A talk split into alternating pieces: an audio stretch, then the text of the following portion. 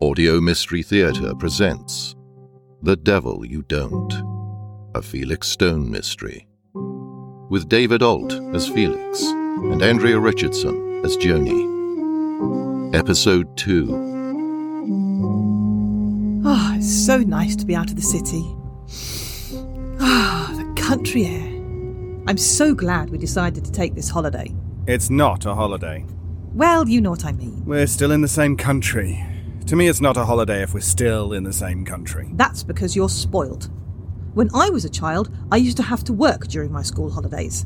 My family used to go hop picking in Kent. That was our holiday. Picking hop all morning and going to the beach in the afternoons. I thought you went to holiday camps. I went once when I was a teenager, and the first holiday camp opened in the southeast. I'm not sure what to expect from a place like that. It'll be fun, you'll like it. I very much doubt it. That car is working on my nerves. What car? There's an old beaten up Hummer from the late 30s trailing behind us. How does that wreck even manage to stay on the road? They really should forbid cars like that. It's ruining my trip having to look at that. You really are an incorrigible snob, Felix. I'm tempted to speed up and lose sight of it, but we're already low on petrol. Why don't we stop and let the car pass? There's a picnic spot over there. We can have some sandwiches. Good idea.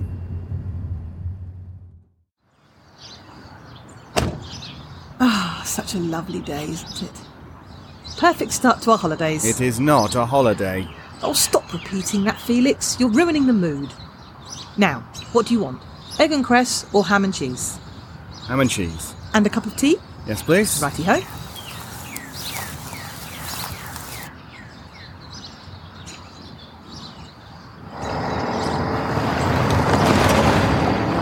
Earth? I don't bloody believe it. Ooh, Ah, hello there. Perfect time for a little break, isn't it? A large woman in a skimpy summer dress came walking towards us. She was followed by a short, fat man wearing a cap and a sleeveless vest. A cigarette dangled from his lower lip. Behind him tagged a lanky and pale looking young woman with buck teeth and glasses. I assumed it was their daughter. You don't mind if we share your table, do you? There's only one. No, of course not. I'll make some room. Are you two off to Essex as well? Yes, we're off to Bunny's holiday camp. No. Did you hear that, Reg? They're off the bunnies. So are we. What a coincidence. Have you been there before? this is our third year in a row now. Is it nice? Oh, you'll love it. Here, Reg, come over here. Tell the lady about bunnies. We always have ourselves a whale of a time. Well, come on, you two. Come over here and introduce yourselves. This is Reginald, my husband, and that's my daughter, Phyllis, and I'm Ethel, Ethel Craggy. Pleased to meet you. I'm Joni, and that's my husband, Felix. Husband? I nearly choked on my tea. What a lovely car you have. Oh, it's my brother-in-law's. He lent it to us. Normally we take the bus, but this year we thought we'd try driving. It's more relaxing by car. Although I do miss the sing-along. I tried singing a bit in the car, didn't I, Reg? But this right royal pair of party poopers wouldn't join in. Well, it was nice knowing you, Mrs. Craggett. I'm afraid we must move on. Come on, Joni. Where are you going, Felix? You haven't had your sandwich yet. I'll have it in the car. Now, come on, wifey dear. Time to hit the road. You must forgive us, Mrs. Craggett. My grumpy bones of a husband isn't very sociable. Oh, we can't be worse than my Reg. Are you coming, wife? yes, husband! Well, I suppose we'll see each other again at Bunny's. Yeah, well, I'm sure our husbands will be in a better mood by then. That was rude, Felix.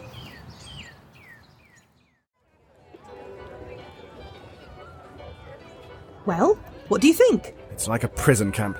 The way we were herded in by a man in the control tower shouting out instructions through a loudspeaker felt like I was being marched into Auschwitz. Oh, why do you always have to put a damper on things? I think it's great. My shirt is sticking to my back. Where's the shower?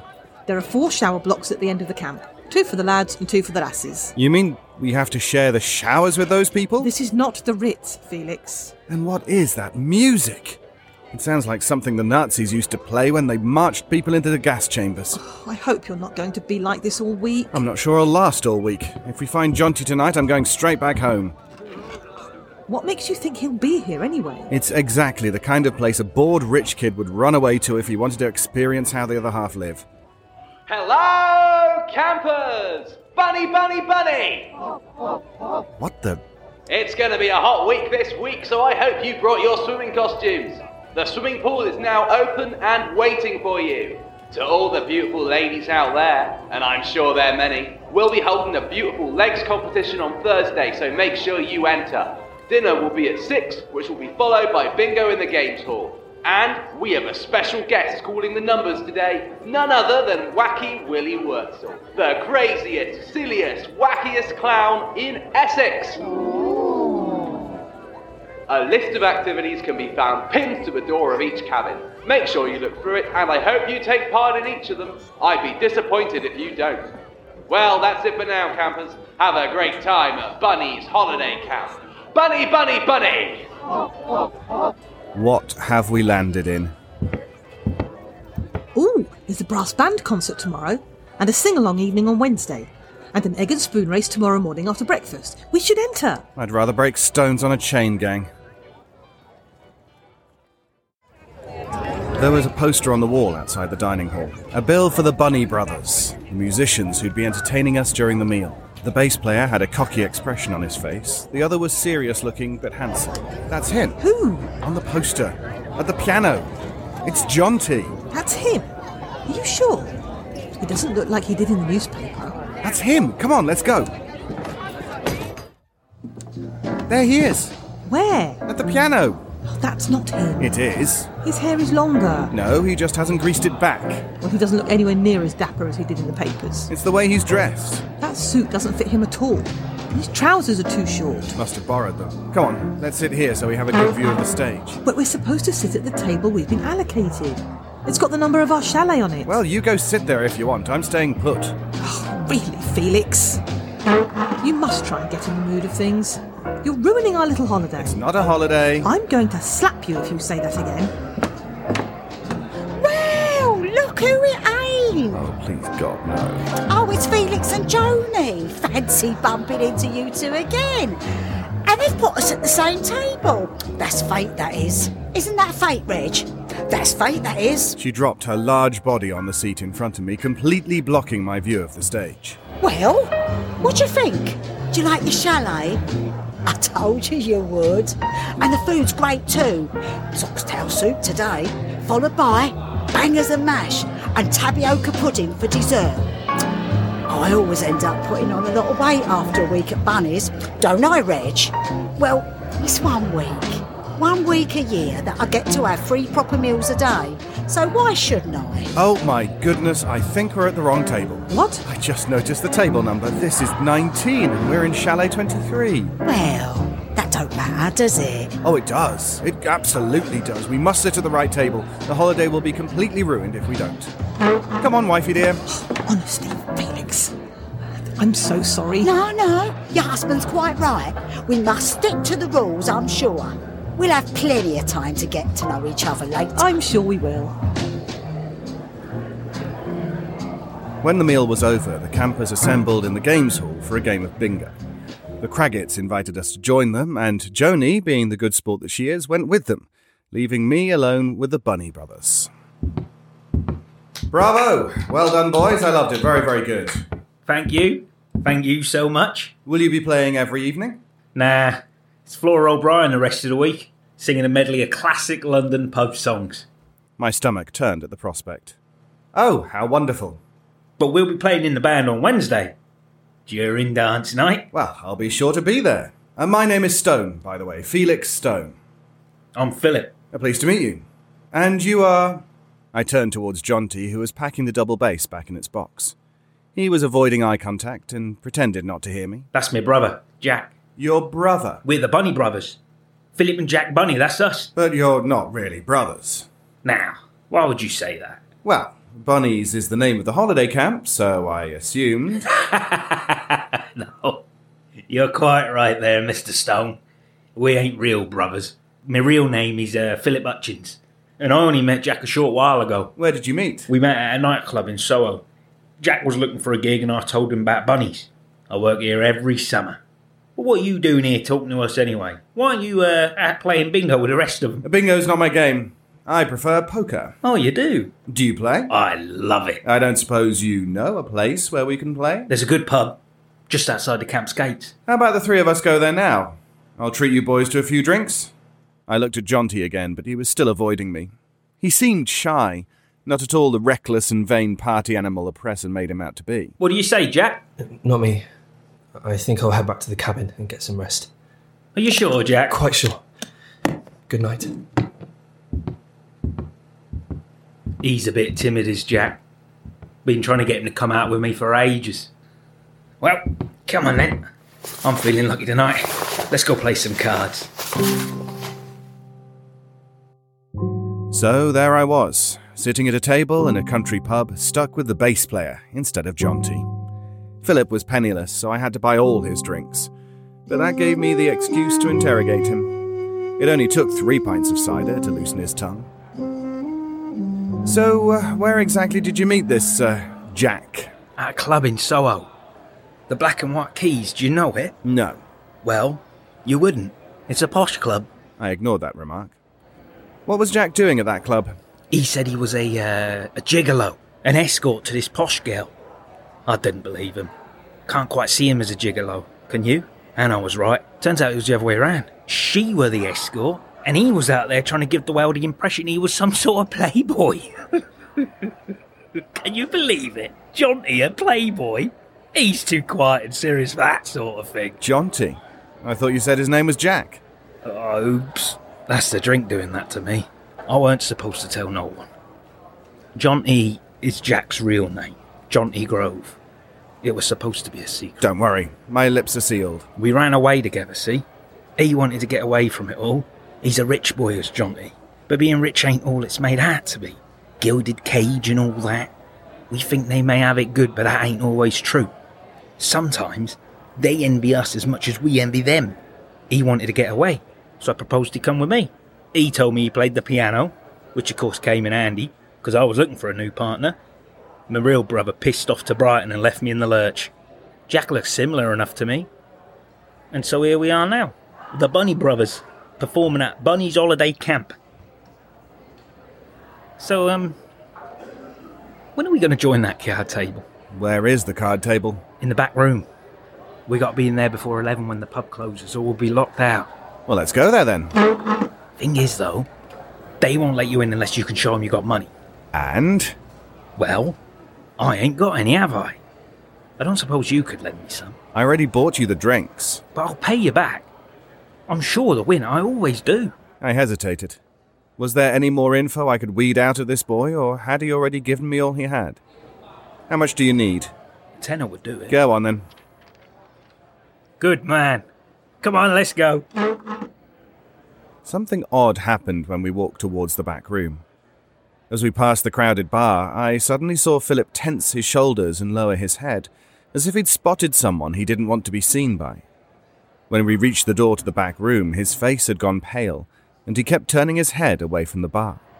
Are you all right? Maybe we shouldn't do this. Do what? Join the card table. Why not? I just saw someone I do not want to bump into. Who? At the bar. The one with the straw hat. A short man was leaning against the bar. A comic looking fellow with a straw hat, round spectacles, and a Hitler moustache. Who is he? He's after me. What for? You've got to give me some more money. Why? To pay that man. He's come after me. He's come to cash in his debt. I turned back towards the man. He was short and puny and looked completely non threatening. Was Philip drunk? Paranoid? Or was this some sort of trick, an attempt to con me out of more money? How much do you owe him? Five hundred pounds. Five hundred pounds! It's a gambling debt. I, I thought I'd escaped them, but they've traced me. Who traced you? The gangsters. I lost to some gangsters back in London, then fled the city, but they traced me. He doesn't look like a gangster. A banker, maybe, or an accountant, or a civil servant, but definitely not a gangster. Please, you must help me. I don't have £500. But you don't understand. These people are dangerous. If I don't pay, they'll kill me. He doesn't look very dangerous, and anyway, I haven't got £500. Well, how much do you have? I'm not going to give you any more money, Philip. You already owe me a tenner. I'll give you a wank. What? In the gents' toilet. Oh, come on, it's what you asked me out for, ain't it? Go on, five quid for a wank. I'd do more, but I promised Johnny I'd give that stuff up. Five quid should be enough to win back at least some of what I owe him. I thought about his proposal. If it had been Jonty, I might have been tempted, but this boy simply didn't do it for me. Philip was a cunning little hustler. He'd been trying to con me all along. There you go. You can have my change. Good luck with it. Where you going? The gents is the other way. I'm going back to the camp. Have a good night. Hope you win. So, Philip and Jonty ran away together. What are they running from? Philip is running from the gangsters, if his story is to be believed, but Jonty? His engagement to Madeline da Costa? What exactly is Jonty's relationship with Philip? Are they lovers? Is that him? Standing perilously on the cliff. He's not going to jump, is he? Hello there. It's me. I just came back from the pub with your um, your brother. Where is my brother? He's still in the pub. But it's nearly midnight. Surely the pub is closed now. He joined the card table in the back room. With what? He has no money. I lent him some. You shouldn't have. He won't pay you back. What are you doing here at this time of night? I can't sleep. I come here to watch the sea. It relaxes me. You're standing awfully close to the edge. Don't worry. I won't jump. But it makes me nervous. I have vertigo by proxy. I don't mind heights myself, but seeing other people teetering perilously on the brink makes my head spin. Uh, would you mind taking a few steps back? Please? Thank you.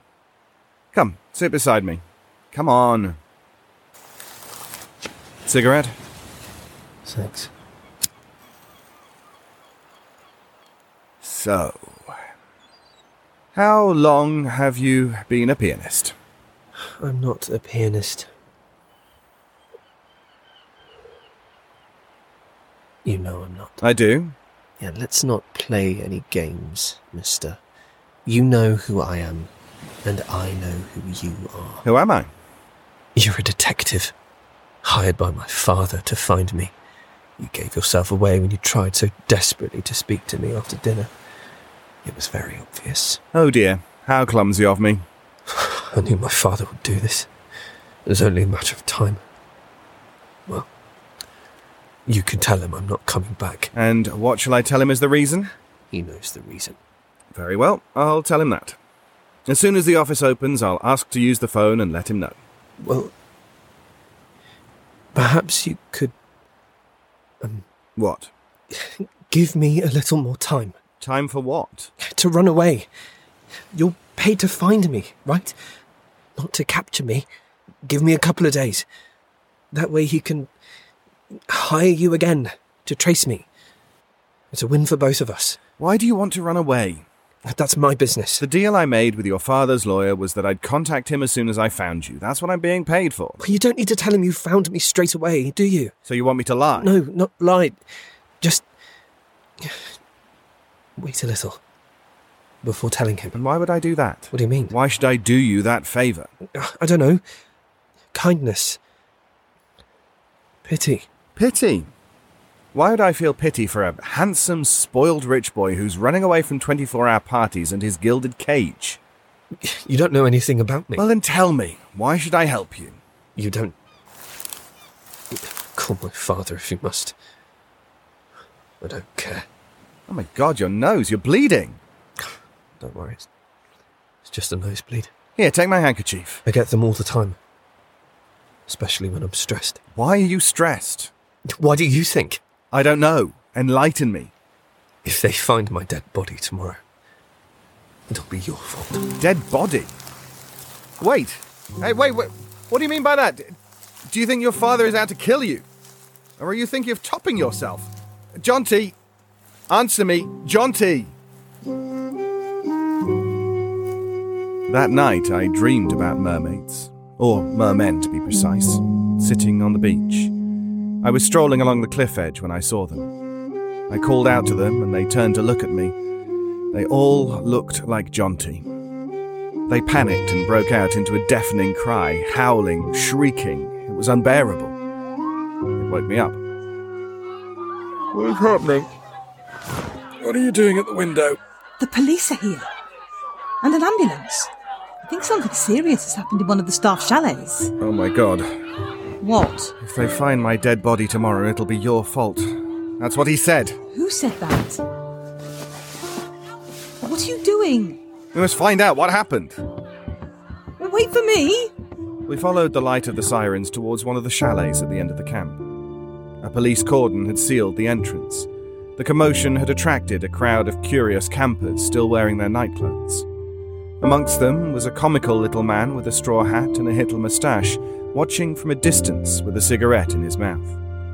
He walked away as I arrived. I reached the cordon and was about to crawl beneath it when an officer detained me. Here, what are you up to? This is a crime scene, sir. Please stay behind the rope. What happened? Never you mind. Just stay behind the rope.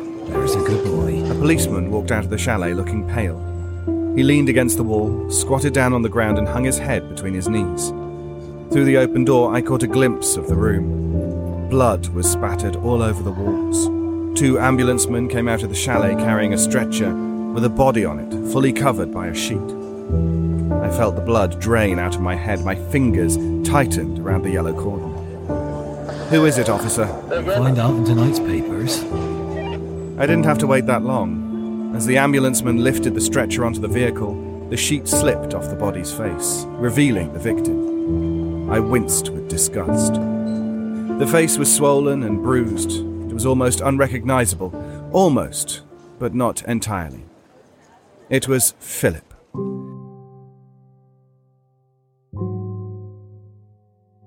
In this episode of The Devil You Don't, the parts were played as follows Felix Stone, David Ault, Joni, Andrea Richardson, Ethel Craggett, Francis Brodie Ulrich, Holiday Park announcer, Laurie Jones, Philip Hutchins, Luke Malloy, Jonty Grove, Sean Mendham, Officer, Mike Young. Audio Mystery Theatre is free to listen to, but not free to make. If you want to show your appreciation, why not buy us a virtual cup of coffee? You can go to ko-fi.com slash audio mystery theatre, with theatre being spelt the British way, that is, with RE at the end. Not only will you be able to make a modest donation towards the production of new AMT mysteries, but you will also find loads of background information about our current slate of dramas and sneak peeks at the upcoming ones do check it out. You can find the link in the show notes.